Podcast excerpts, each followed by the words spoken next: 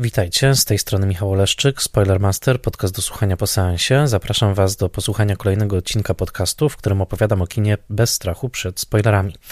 Zapraszam Was do posłuchania odcinka, jeżeli widzieliście już film, o którym mówię, ewentualnie jeżeli nie boicie się spoilerów.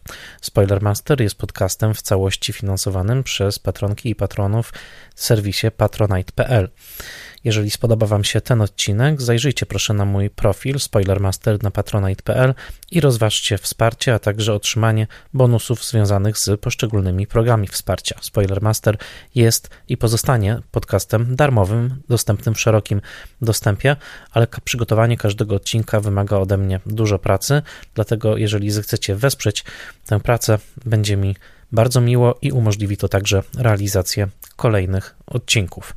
Serdecznie przy tej okazji dziękuję wszystkim patronkom i patronom imiennym podcastu Spoilermaster, czyli Michałowi Hudolińskiemu ze strony Gotam w deszczu, Odiemu Hendersonowi, Tytusowi Hołdysowi z profilu Vinylokino, na którym omawia dobre wydania muzyki filmowej na płytach winylowych, Annie Jóźwiak, Tomaszowi Kopoczyńskiemu, Konradowi Słoce, Mateuszowi Stępniowi, a także blogowi Przygody Scenarzysty, na którym znajdziecie świetne analizy scenariuszy i refleksje o funkcjonowaniu w branży scenariuszowej w Polsce, a także Fundacji Wasowskich, która propaguje, archiwizuje i dba o dziedzictwo twórczości Jerzego Wasowskiego.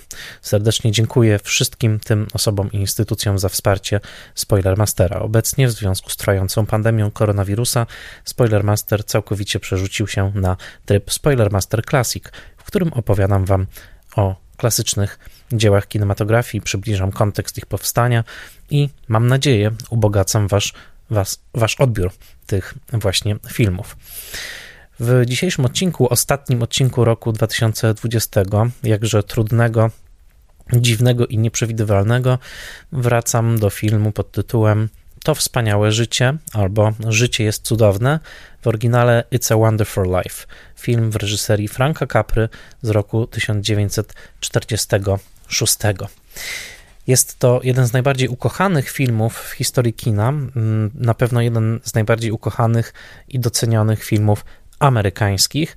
Jest to film, który niemalże doczekał się utożsamienia z czasem Bożego Narodzenia, w telewizji amerykańskiej nadawany regularnie i wręcz rytualnie, trochę jak Kevin sam w domu w Polsce. Film, który dla publiczności amerykańskiej jest równoznaczny. Obrazy poszczególne z tego filmu, sceny, cytaty są właśnie równoznaczne z przywoływaniem ducha Bożego Narodzenia.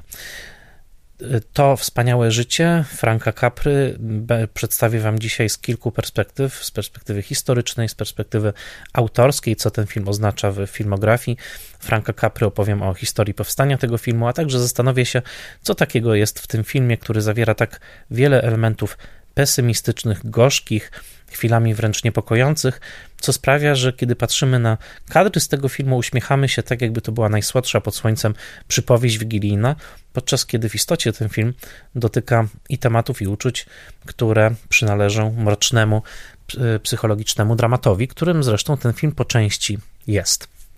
Postaram się Wam opowiedzieć o tym absolutnym klasyku, który tak się składa także, jest rzeczywiście jednym z najlepszych tytułów w bardzo bogatej filmografii Franka Capry i filmem, z którym rzeczywiście warto się spotkać, warto się z nim skonfrontować, filmem, który bardzo trudno zapomnieć i który pozostaje niesłychanie niejednoznaczny, by nie powiedzieć ambiwalentny, nasycony sprzecznościami nie do pogodzenia w akcie jego lektury i interpretacji.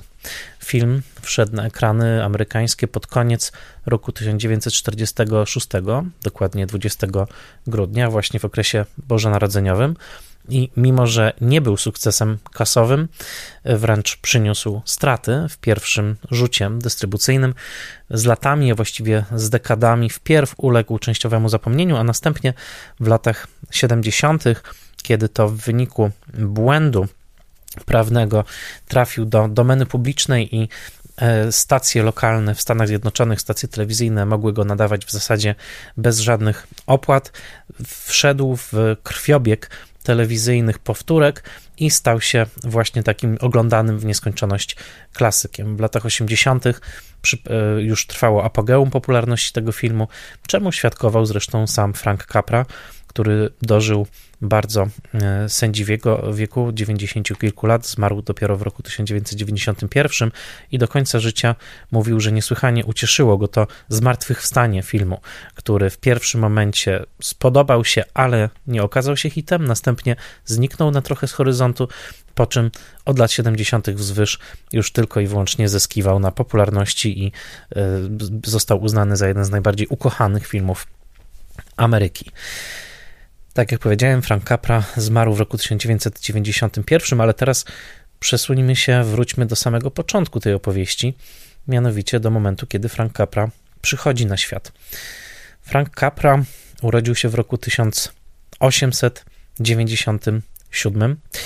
Te informacje o Caprze swoją drogą podaję za książką Josepha McBride'a, za jego biografią Frank Capra, The Catastrophe of Success, a fakty dotyczące filmu To wspaniałe życie podaję przede wszystkim za książką pod tytułem The Essential, It's a Wonderful Life, książką napisaną przez Michaela Williama. Posługuje się także anglojęzyczną Wikipedią oraz wydaniem zrekonstruowanej w 4K wersji filmu It's a Wonderful Life. Ta wersja została zrekonstruowana w roku 2018. Jest dostępna na płytach Blu-ray wydanych przez Paramount, przez brytyjskiego Amazona. Dodam, w bardzo rozsądnych, by nie powiedzieć niższych często od polskich cenach, a zatem serdecznie polecam. To są źródła, którymi się posługuję. I wracam do Franka Capry, który przychodzi na świat na Sycylii, niedaleko Palermo w roku 1897. W wieku lat 5 emigruje z rodziną do Stanów Zjednoczonych. Emigruje jako tak naprawdę malutkie dziecko, ale do końca życia zapamiętał tą długą przeprawę łodzią na statku ze stłoczonymi innymi imigrantami w straszliwych, urągających godności warunkach i sam wielokrotnie opowiadał także w swojej autobiografii Frank Capra The Name Above the Title, wydanej w latach 70., że nigdy nie zapomniał momentu, w którym ujrzał Statuę Wolności i jego ojciec powiedział mu, że przybyli do krainy wolności. Jak spojrzycie na nazwę firmy produkcyjnej, która wyprodukowała film It's a Wonderful Life, nazywa się ona Liberty Films i została założona przez Caprę, Williama Wylera i George'a Stevensa. Liberty Films, czyli filmy wolne, filmy poświęcone niejako wolności. Ta amerykańska wolność, amerykański sen stały się absolutną, najważniejszą narracją w życiu Capry i jednocześnie sam Capra stał się ucieleśnieniem amerykańskiego snu. W roku 1946, czyli kiedy wiele lat później, już w wieku lat niemal 50, przystępuje on do realizacji filmu To wspaniałe życie, jest być może najbardziej celebrowanym i najbardziej docenionym amerykańskim reżyserem do tej pory w historii tego medium.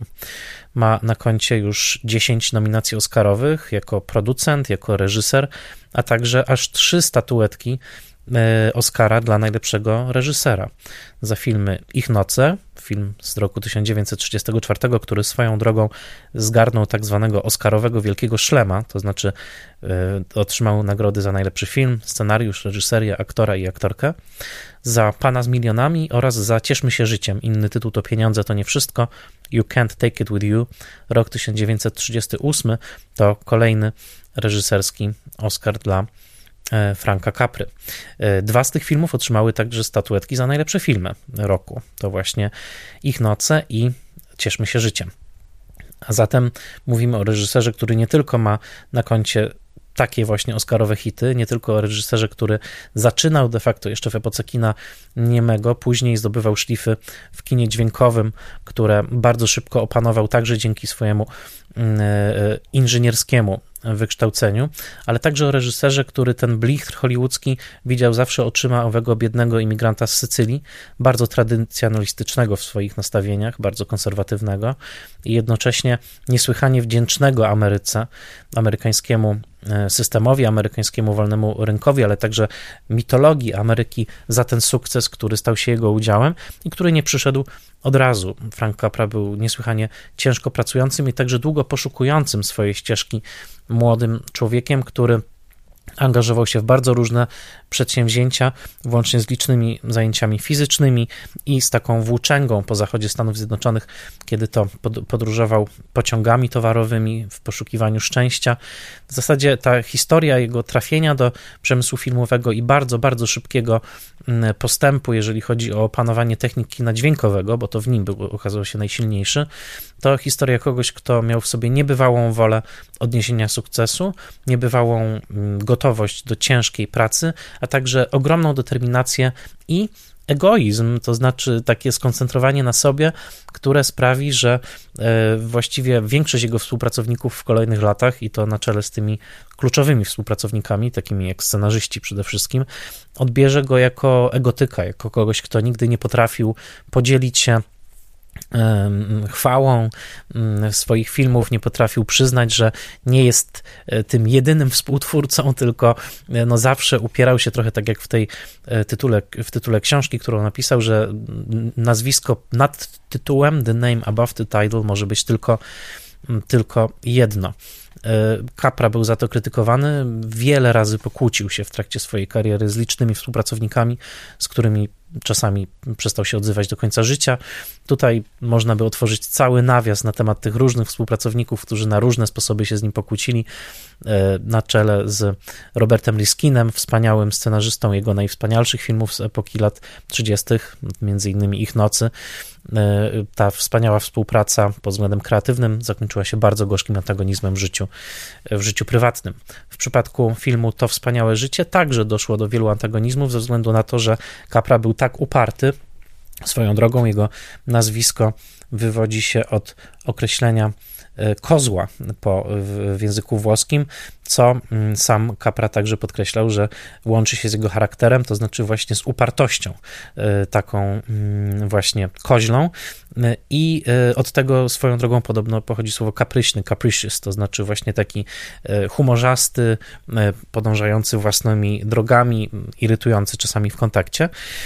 A zatem Frank Capra w latach 40., bo przypominam, film powstaje w roku 1946, jest w bardzo szczególnym momencie swojej kariery i ma niesłychanie duży lęk w sobie odnośnie tego, czy po II wojnie światowej, która właśnie się skończyła, uda mu się zachować pozycję sprzed wojny, czy uda mu się ją odbudować.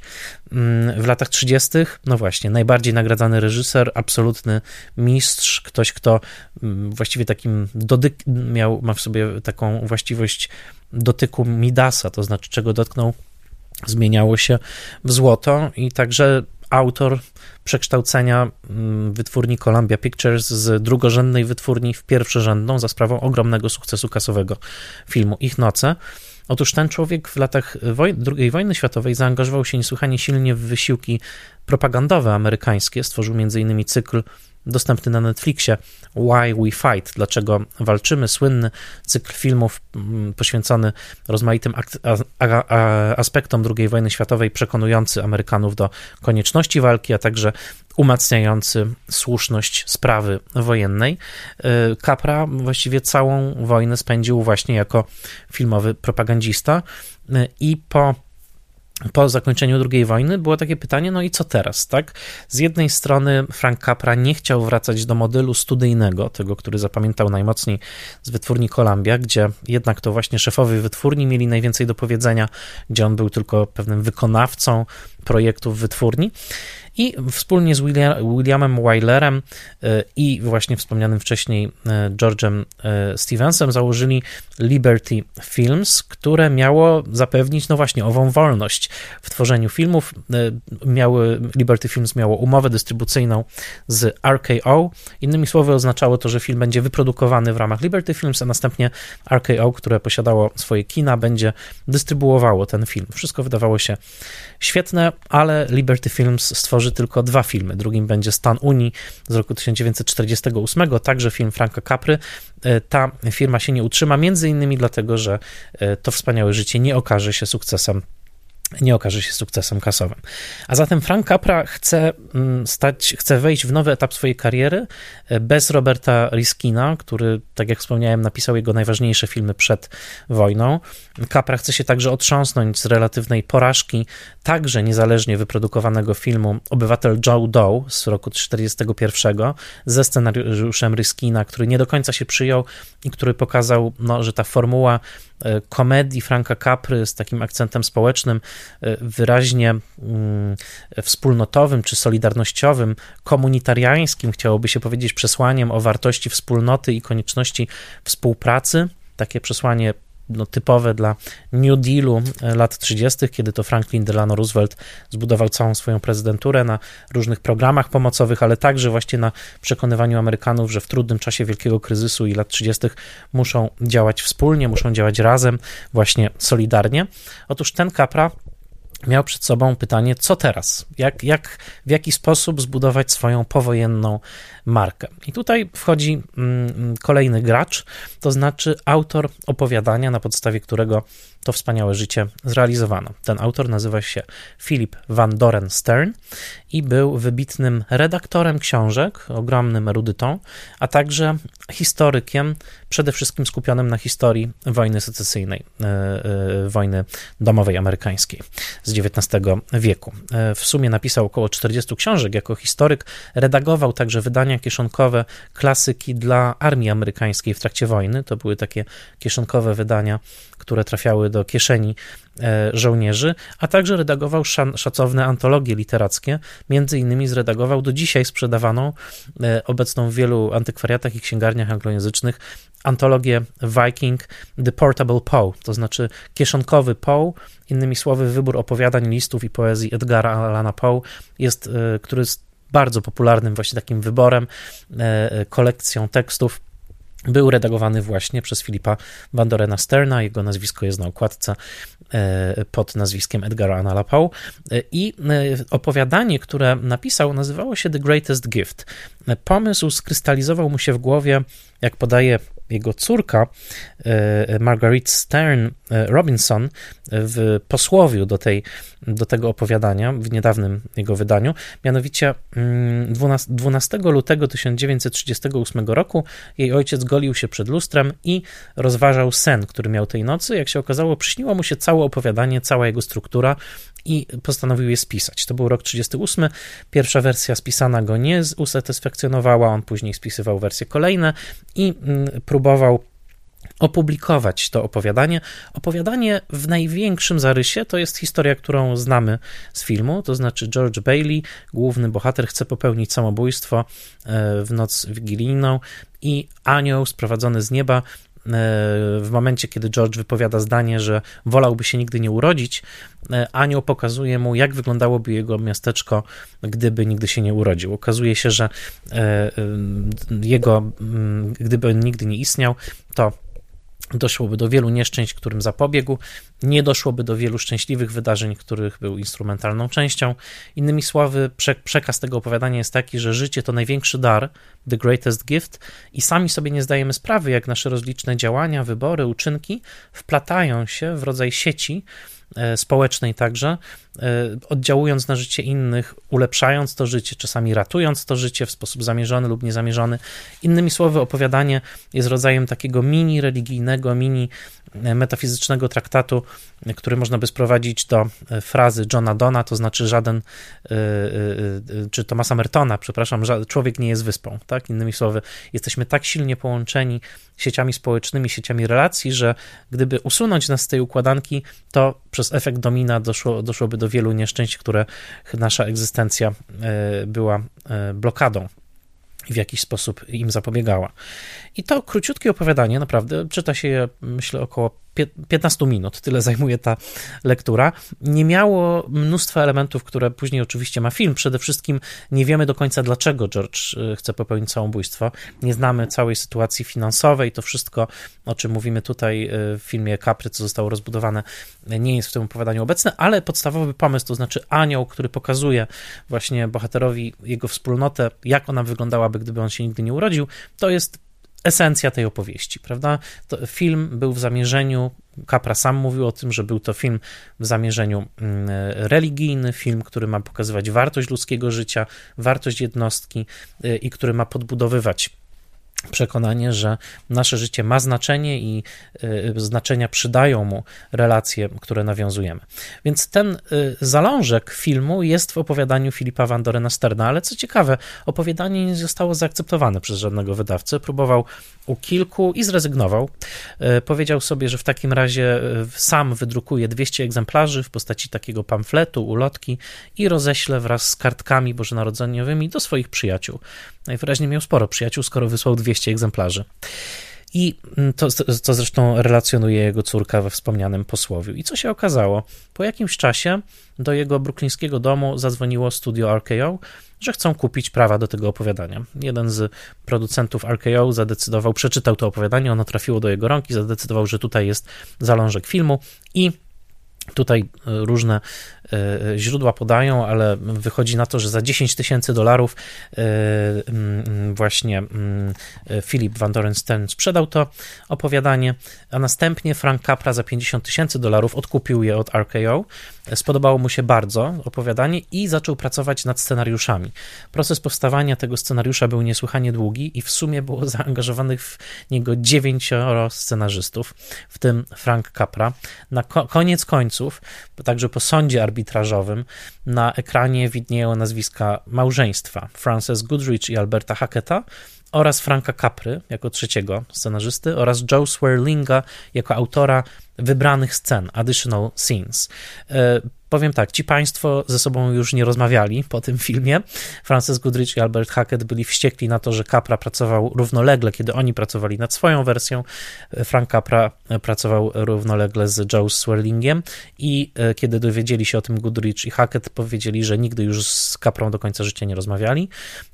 Joe Swerling także się na Caprę obraził, ponieważ w sumie wylądował w napisach jedynie jako autor additional scenes, a poza nimi było tutaj zaangażowanych jeszcze kilka bardzo ciekawych i zazwyczaj mocno lewicujących autorów, co interesujące ze względu na konserwatyzm Capry, ale także naturalne ze względu na to, że w latach 30.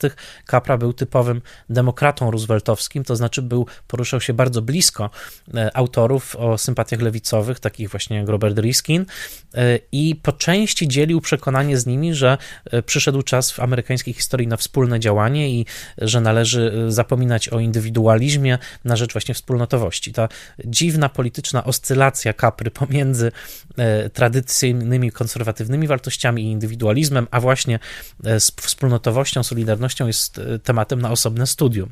Natomiast co ciekawe, właśnie przy tym scenariuszu pracowało dużo lewicujących autorów, którzy już wkrótce znajdą się na tak zwanej czarnej liście Komisji do Spraw Działań Antyamerykańskich, HUAC, mianowicie Dalton Trumbo, który trafi na czarną listę i będzie jednym z najsłynniejszych właśnie autorów, którzy na nią trafią, Clifford Odets, którego możecie kojarzyć jako chociażby autora kultowej dla amerykańskiego lewicującego teatru sztuki Golden Boy, ale także wielu scenariuszy, Mark Connelly, Dorothy Parker, którą znacie, jeżeli słuchaliście odcinka o Manku, ponieważ była ona częścią, zresztą tak jak Mark Connelly, słynnego Algonquin Round Table, czyli okrągłego stołu w nowojorskim hotelu Algonquin, przy którym wybitne umysły wymieniały się ripostami, które następnie przechodziły do historii. Otóż Dorothy Parker nawet tutaj pracowała przy tym scenariuszu.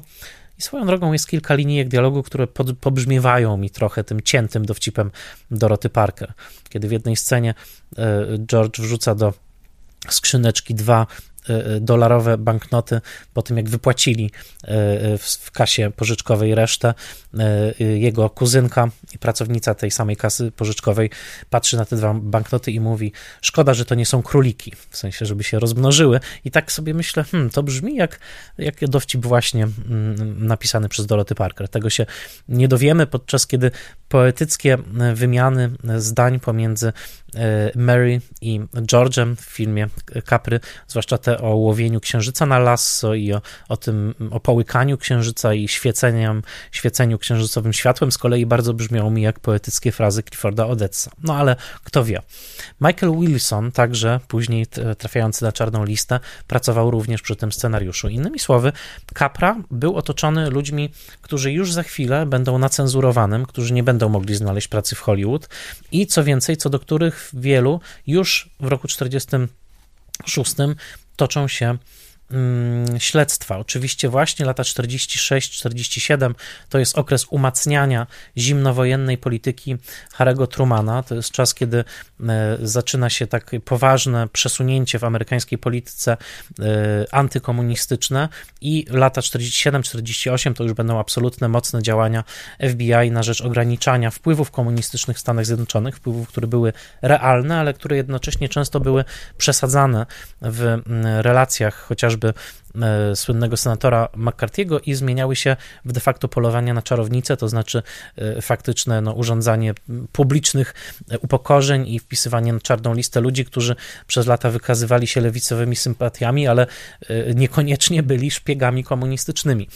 Więc tak to się poukładało, że wiele z tych osób, które pracowało przy scenariuszu, następnie trafiło na czarną listę. Co więcej, Frank Capra bardzo mocno się od nich odcinał i też współpracował z FBI, ponieważ już po nakręceniu filmu zdał sobie sprawę z tego, że film w swojej wymowie, myślę o To wspaniałe życie, może być traktowany i został wpisany przez FBI na taką listę podejrzanych jako film komunistyczny, dlatego, że jest w nim postać bardzo negatywnie przedstawionego bankiera, zagranego przez Lionela Barrymora, pana Pottera, który wygląda wręcz jak idealna karykatura złego kapitalisty pozbawionego serca.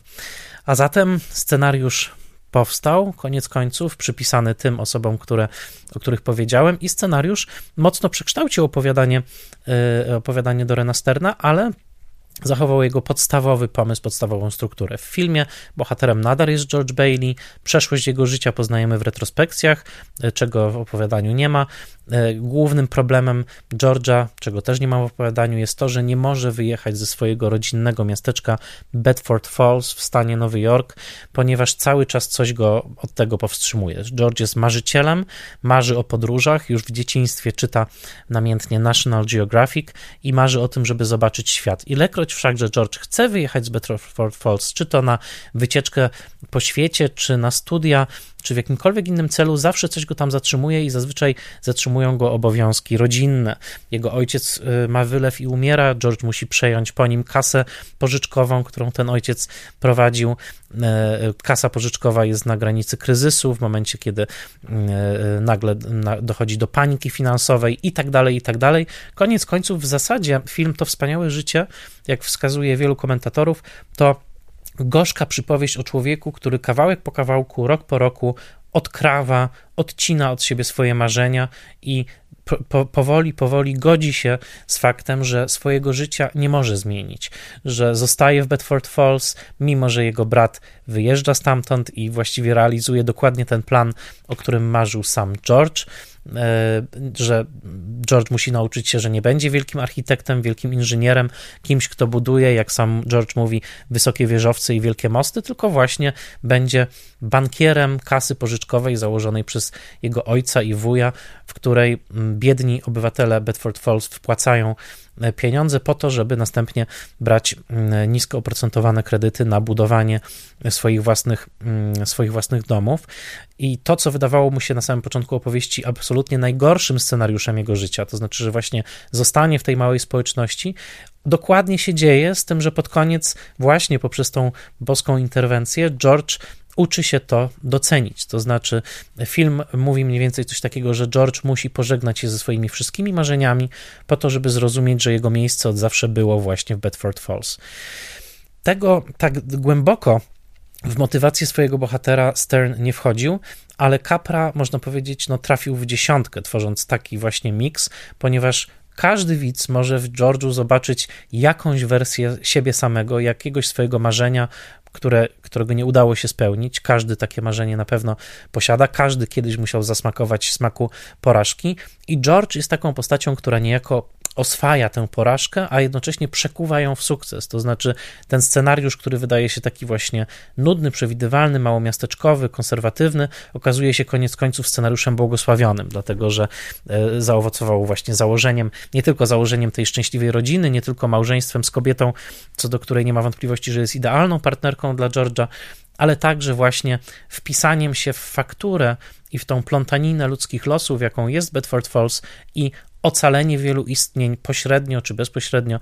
George ocalił życie swojego brata w dzieciństwie, kiedy ten wpadł do przerębla. Sam zapłacił za to częściową utratą słuchu, ale koniec końców film mówi mniej więcej coś takiego, że pomimo tych wszystkich niedogodności i pomimo tego, że człowiek traci po kolei swoje marzenia, może odnaleźć szczęście. No taki jest mniej więcej przekaz tego filmu, ale tak jak mówię, jest tutaj też ten główny konflikt pomiędzy George'em Baileyem i najbogatszym człowiekiem w mieście, czyli potentatem, panem Potterem, który jest konfliktem pomiędzy George'em reprezentującym wartości właśnie wspólnotowe, solidarnościowe, chciałoby się powiedzieć niemalże socjalistyczne, a z drugiej strony właśnie tym złym kapitalistą, panem Potterem. Kiedy Capra w pełni zrozumiał, jak ten film jest czytany w roku 1947, bo w roku 1935, gdyby ten film powstał, nie byłoby żadnego problemu.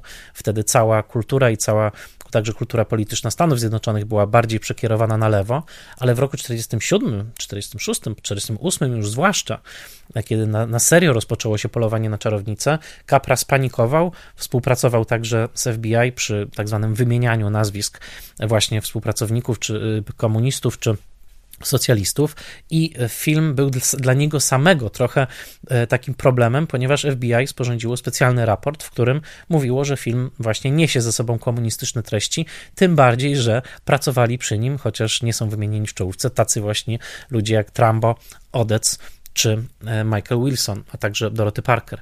Innymi słowy, trzeba na ten film spojrzeć, i to z perspektywy czasu jest trudne, jako na film, który był niesłychanie politycznie niewygodny. Wbrew intencji twórcy. Twórca robił dokładnie to samo, co robił w latach 30., kręcąc te swoje właśnie wspólnotowe, solidarnościowe, lewicujące filmy, ale o ile w latach 30. to nie było problematyczne, o tyle w latach 40. powojennych staje się problematyczne i sam Capra dokona dosyć mocnego zwrotu i jego kolejne filmy będą już inne w tonie i nie będzie powracał do tej właśnie wymowy takiej właśnie wspólnototwórczej jak w latach 30. i postawi przede wszystkim na dosyć nieznośny, pozbawiony także tego ferworu społecznego sentymentalizm. A zatem podsumujmy. Mamy opowiadanie napisane, czy przynajmniej pomysł na nie przyszło około roku 1938, mamy Caprę około 50, który po wojnie wraca i musi się trochę na nowo wynaleźć, mamy scenariusz, który powstawał w bólach, ale na którym Caprze bardzo zależało, i mamy film nietani, film, który wymaga ogromnej pieczołowitości realizacyjnej, film, którego, zwróćcie uwagę, akcja dzieje się na przestrzeni 30 lat, dlatego że są retrospekcje sięgające roku 1919, są sekwencje niebiańskie rozwijające się wśród galaktyk tak zwanego kwintetu Stefana. Mamy, gdzie odbywa się anielska rozmowa z Clarence'em wysyłanym na ziemię po to, żeby uratować George'a Bailey'a. Mamy także niebywale pieczołowitą rekonstrukcję małego miasteczka, jakim jest właśnie Bedford Falls. Swoją drogą miasteczko Seneca Falls w stanie Nowy Jork twierdzi, że było pierwowzorem dla tego miasteczka i do dzisiaj się tam odbywa festiwal tego wspaniałego życia, chociaż jak dogrzebali się archiwiści, podobno Van Doren Stern myślał bardziej o mieście Califon w stanie New Jersey. To jest tylko przypis. Ważne jest to, jak to miasteczko wygląda na ekranie. Wygląda wspaniale, nie wygląda jak rekonstrukcja studyjna. Tymczasem była to rekonstrukcja studyjna. Była to ogromna dekoracja licząca sobie 3 pełne przecznice z drzewami dębowymi zasadzonymi w takim szpalerze pośrodku głównej ulicy. Była to tak naprawdę pełna rekonstrukcja małego miasteczka, która na dodatek była kilkakrotnie zmieniana na potrzeby filmu, nie tylko ze względu na te zmieniające się okresy historyczne, ale także ze względu na to, że część filmu dzieje się w fantazyjnej, alternatywnej rzeczywistości, w której miasteczko Bedford Falls zmienia się w Pottersville. To jest ta wersja, w której George się nie urodził i pan Potter miał nieograniczoną możliwość kapitalistycznej, zimnej interwencji w tę rzeczywistość, w której zaczął kontrolować cały rynek nieruchomości i w której centrum Pottersville stoczyło się, stało się takim centrum taniej rozrywki, szemranej, centrum burdeli, kasyn i właśnie klubów muzycznych, słabej reputacji. Właśnie i innymi słowy, zimny kapitalizm w tej wersji zniszczył to życie wspólnotowe, zniszczył te małe biznesy i zmienił Pottersville w jeden wielki slums. Ta wersja także została scenograficznie specjalnie opracowana, a zatem mamy tutaj nieprawdopodobny wysiłek produkcyjny i to jest naprawdę niezwykłe, że to Bedford Falls nadal na ekranie wygląda jak prawdziwe, tętniące życie małe amerykańskie miasteczko. Kto wie, czy nie jest w ogóle najlepszym tego typu reprezentacją małego miasteczka w amerykańskim kinie klasycznym. Między innymi także ze względu na tą ogromną skalę. Część akcji oczywiście dzieje się w trakcie Bożego Narodzenia, zimą i jest w tym filmie bardzo dużo śniegu. Ciekawostka jest taka, że jedyny Oscar, jaki powędrował do tego wspaniałego życia, to Oscar specjalny, techniczny dla Russella Shermana i dla studia RKO, ponieważ to właśnie studio efektów specjalnych w RKO wykonało te efekty specjalne śniegu. Otóż Oscar był za to, że wynaleziono lepszy sposób na pokazywanie śniegu na ekranie. Do tej pory sztuczny śnieg był w filmach produkowany z użyciem wybielanych specjalnie płatków kukurydzianych, które miały wszakże ten ogromny minus, że ilekroć aktorzy stąpali po tych płatkach, one chrupały i utrudniało to nagrywanie dźwięku i trzeba było później ten dźwięk w tak zwanych postsynchronach nagrywać. Caprze bardzo zależało na tym, żeby chwytać na gorąco głosy i wykonania ról głosowe na miejscu, żeby później nie musieć dubbingować tych ról, zwłaszcza w przypadku Jamesa Stewarta, o którym Frank Capra był przekonany, że on zawsze jest najlepszy w pierwszych ujęciach i że postsynchrony wyjdą bardzo sztucznie. Zależało mu więc, krótko mówiąc, na sztucznym śniegu, który nie chrupałby pod butami. I z czym tutaj mierzyli się technicy? Otóż wynaleziono specjalnie na potrzeby tego filmu nowy, ulepszony filmowy śnieg, który widzicie w tym filmie, który bardzo obficie pada i który klei się do płaszczy, który jest pod stopami bohaterów. Otóż ten śnieg był specjalną mieszaniną piany gaśniczej i mydła w odpowiednich proporcjach, wystrzeliwanej w stronę wielkich wentylatorów, które następnie rozbryzgiwały właśnie tą masę, która spadała bardzo, bardzo powoli jako takie płateczki śniegu, bardzo realistyczne rzeczywiście, mimo że film był kręcony w bardzo wysokich temperaturach kalifornijskiego lata, bo wszystko to oczywiście rozgrywało się w Kalifornii. Jeżeli przyjrzycie się temu śniegowi dokładnie, czasami on wygląda świetnie, a czasami możecie zobaczyć takie rozbryzgi, takie kapiące, kleiste, maziste elementy tego śniegu właśnie jak spływają po płaszczach bohaterów i wtedy widać rzeczywiście, że chyba to jest ten płyn, ta piana gaśnicza, ale ogólnie rzecz biorąc ten śnieg wygląda fantastycznie, i przyniósł filmowi jedynego Oscara. Ogromnym osiągnięciem filmu jest obsada. Nie mogę wymienić jej całej, ale warto by, ponieważ do kilkunastu ról, jakie w tym filmie były do obsadzenia, Capra rozważał około 200 aktorów. Był niesłychanie uważny w obsadzaniu tego filmu. Capra wiedział, że każdy drugi, trzeci plan decyduje o tym, jaka jest temperatura sceny i jaka jest temperatura całego filmu. Capra był świetny w pracy z aktorami i tutaj dobrał rzeczywiście fantastyczną obsadę. Wymienię tylko kilkoro. Oczywiście James Stewart, który właśnie świeżo powrócił z wojny, gdzie był znakomitym pilotem w wojsku amerykańskim i dosłużył się medali. Był wybitnym patriotą i bardzo był dumny z tego swojego czasu spędzonego w armii. Donna Reed, świetna aktorka, która została tutaj wybrana, mimo że było wiele innych kandydatek do roli Mary Hatch. Lionel Barrymore z dynastii Barrymorów, brat Johna i stryjeczny dziadek Drew Barrymore jako pan Potter w ruchomym wózku inwalidzkim i znakomity, wydawałoby się dickensowski, zły kapitalista. Nic dziwnego, ponieważ przez lata Lionel Barrymore grał Scrooge'a, czyli Sknerusa, bohatera opowieści wigilijnej Dickensa w radiowych wystawieniach tego opowiadania. Thomas Mitchell, absolutnie wspaniały jako wujek Billy, to trzeba powiedzieć, że Thomas Mitchell jest być może dzisiaj jednym z bardziej zapomnianych aktorów epoki klasycznej Hollywood, tymczasem jest to aktor absolutnie wybitny. Oczywiście go znacie, warto jednak prześledzić jego rolę i dobrze zapamiętać to nazwisko, bo naprawdę na to zasługuje. To Thomas Mitchell dostał Oscara za drugoplanową rolę pijaczka ale dzielnego pijaczka w Dyliżansie Johna Forda, Doc Holliday. To właśnie on grał ojca Scarlett O'Hary i on grał w moim chyba ulubionym filmie Howarda Hawksa, czyli w Tylko aniołowie mają skrzydła, jedna z najbardziej wyciskających łzy sceny w historii kina. Thomas Mitchell, wspaniały aktor właśnie jako zapominalski wujek Billy, który musi cały czas obwiązywać sobie palce supełkami, żeby o niczym nie zapomnieć, a koniec końców to przez jego roztargnienie $8,000 ląduje w rękach złego pana Henry'ego Pottera i staje się niemalże przyczyną samobójstwa George'a. Jako matka George'a, Beula Bondi, wspaniała aktorka, która swoją drogą grała kilkakrotnie matkę Jamesa Stewarta w innych filmach. Frank Phelan jako taksówkarz Ernie, który tak często grał rolę taksówkarzy w filmach amerykańskich, że Związek Zawodowy Taksówkarzy Los Angeles przyznał mu honorowe członkostwo. Ward Bond jako Bert, wesoły policjant. To Ernie i Bert śpiewają piosenkę miłosną dla świeżo poślubionej pary, kiedy Mary i George są po ślubie i mają noc poślubną. Swoją drogą, Ernie i Bert, Bert i Ernie, długo utrzymująca się legenda miejska twierdziła, że postaci z ulicy Sezamkowej, słynnego Berta i Erniego, są oparte na tych postaciach z Tego wspaniałego życia.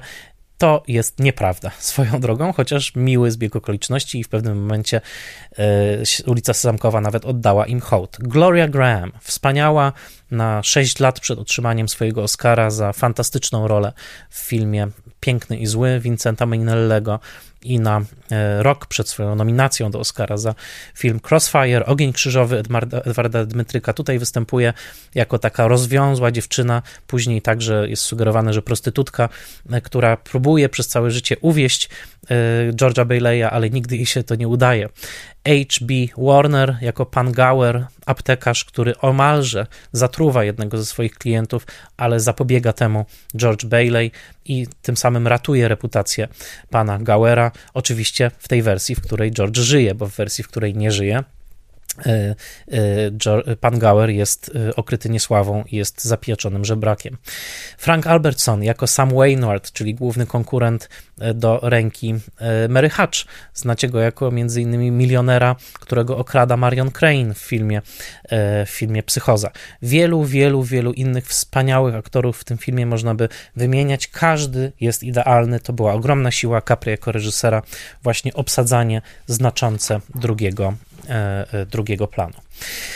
A zatem te wszystkie wspaniałe cechy tego filmu, także z zdjęciami Johna Walkera i z tą wspaniałą scenografią, z genialną reżyserią Capry, który wygrywa każdy możliwy niuans i buduje taką atmosferę jednoczesnej idylli, bo to miasteczko wydaje się idylliczne, a także absolutnie w sposób wstrząsający opisuje to złamane życie George'a Bailey'a, złamane marzenie, to, że on z każdą kolejną sceną, z każdą kolejną sekwencją, z coraz to większym stopniem definitywności musi rozstawać się z tym, o czym najbardziej w życiu marzy.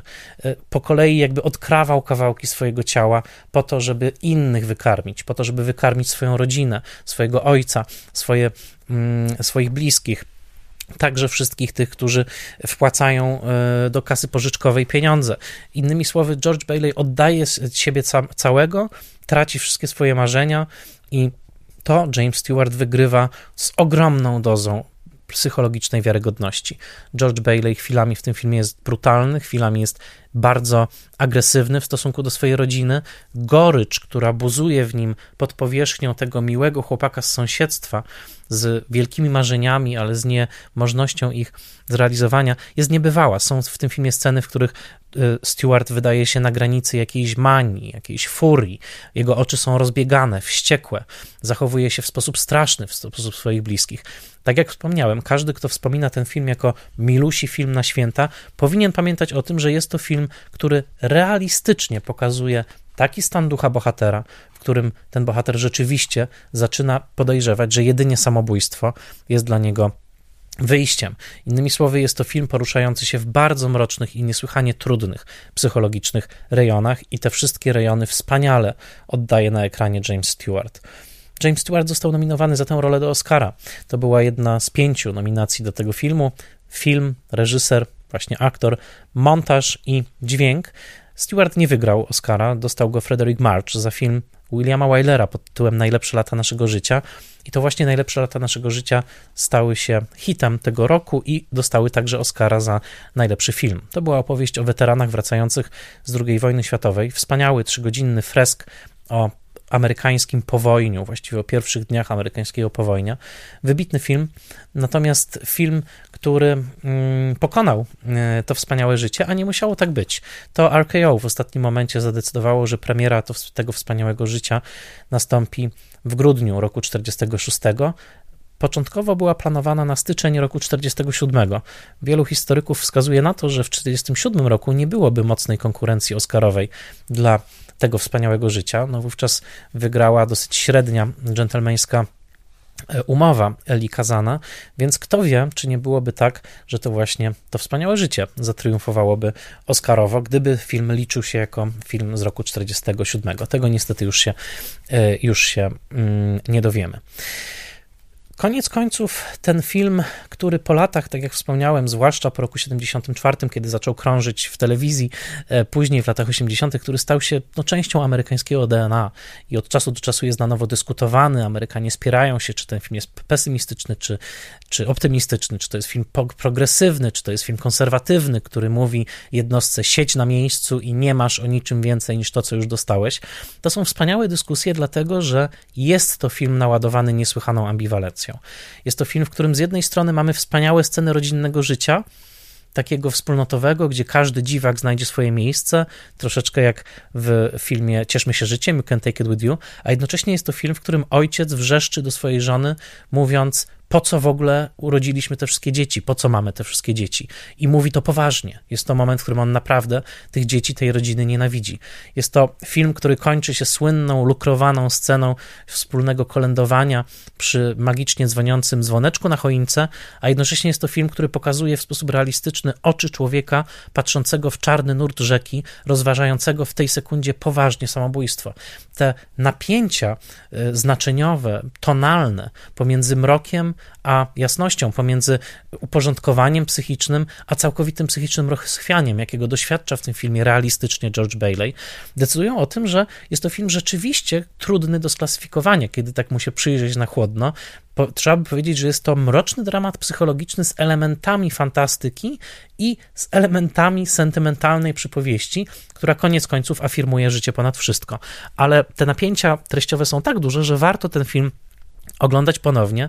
Myślę, że na różnych etapach życia on mówi zupełnie różne rzeczy. Ja cieszę się, że do niego wróciłem po latach, tym bardziej, że mam dokładnie teraz tyle lat, ile George Bailey, czyli 38. I muszę powiedzieć, że zupełnie odbierałem ten film 25 lat temu, kiedy go po raz pierwszy widziałem na Polsacie, a i zupełnie inaczej dzisiaj. Naprawdę te pytania, które stawia George Bailey o to, ile marzeń można spełnić, z którymi marzeniami trzeba się pożegnać i co mimo wszystko można uznać za swoje szczęście, to są wszystko pytania, które myślę, że wszyscy sobie zadajemy, zwłaszcza w takim roku jak 2020, także serdecznie Was zachęcam do tego, żeby ten film obejrzeć, czy to po raz pierwszy, czy to po raz któryś. Ostatnia rzecz, którą powiem, to ta, która zupełnie mi umknęła w trakcie dawnej lektury, a która obecnie wybiła mi się niemal na plan pierwszy, także dzięki książce Michaela Williama, który zwraca uwagę na takie różne tropy kulturowe, a mianowicie kilka szczegółów. Zwrócę uwagę przede wszystkim na trzy. Po pierwsze, rodzaj kulturowej wypowiedzi, jaka jest w tym filmie. Frank Capra był Włochem, Sycylijczykiem, który doświadczył życia w tak zwanym włoskim getcie w Los Angeles. Bardzo bolała go wszelka nierówność, a także wszelkie stereotypy, z jakimi witano Włochów, które dla protestanckiej Ameryki Włosi byli podejrzani, byli brudni, byli katolikami, czyli zapewne służyli papieżowi, a nie prezydentowi i tak dalej. I zauważyłem tym razem, ile włoskiej kultury jest w To wspaniałe życie. Są włoskie piosenki, które grane są w tle w włoskiej knajpie, w której upija się George w momencie największej rozpaczy. Są włoscy mieszkańcy tego miasteczka, tacy jak pan Martini, Giuseppe Martini, który dostaje w pewnym momencie, kupuje dom właśnie dzięki pożyczkom w kasie pożyczkowej Baileysów.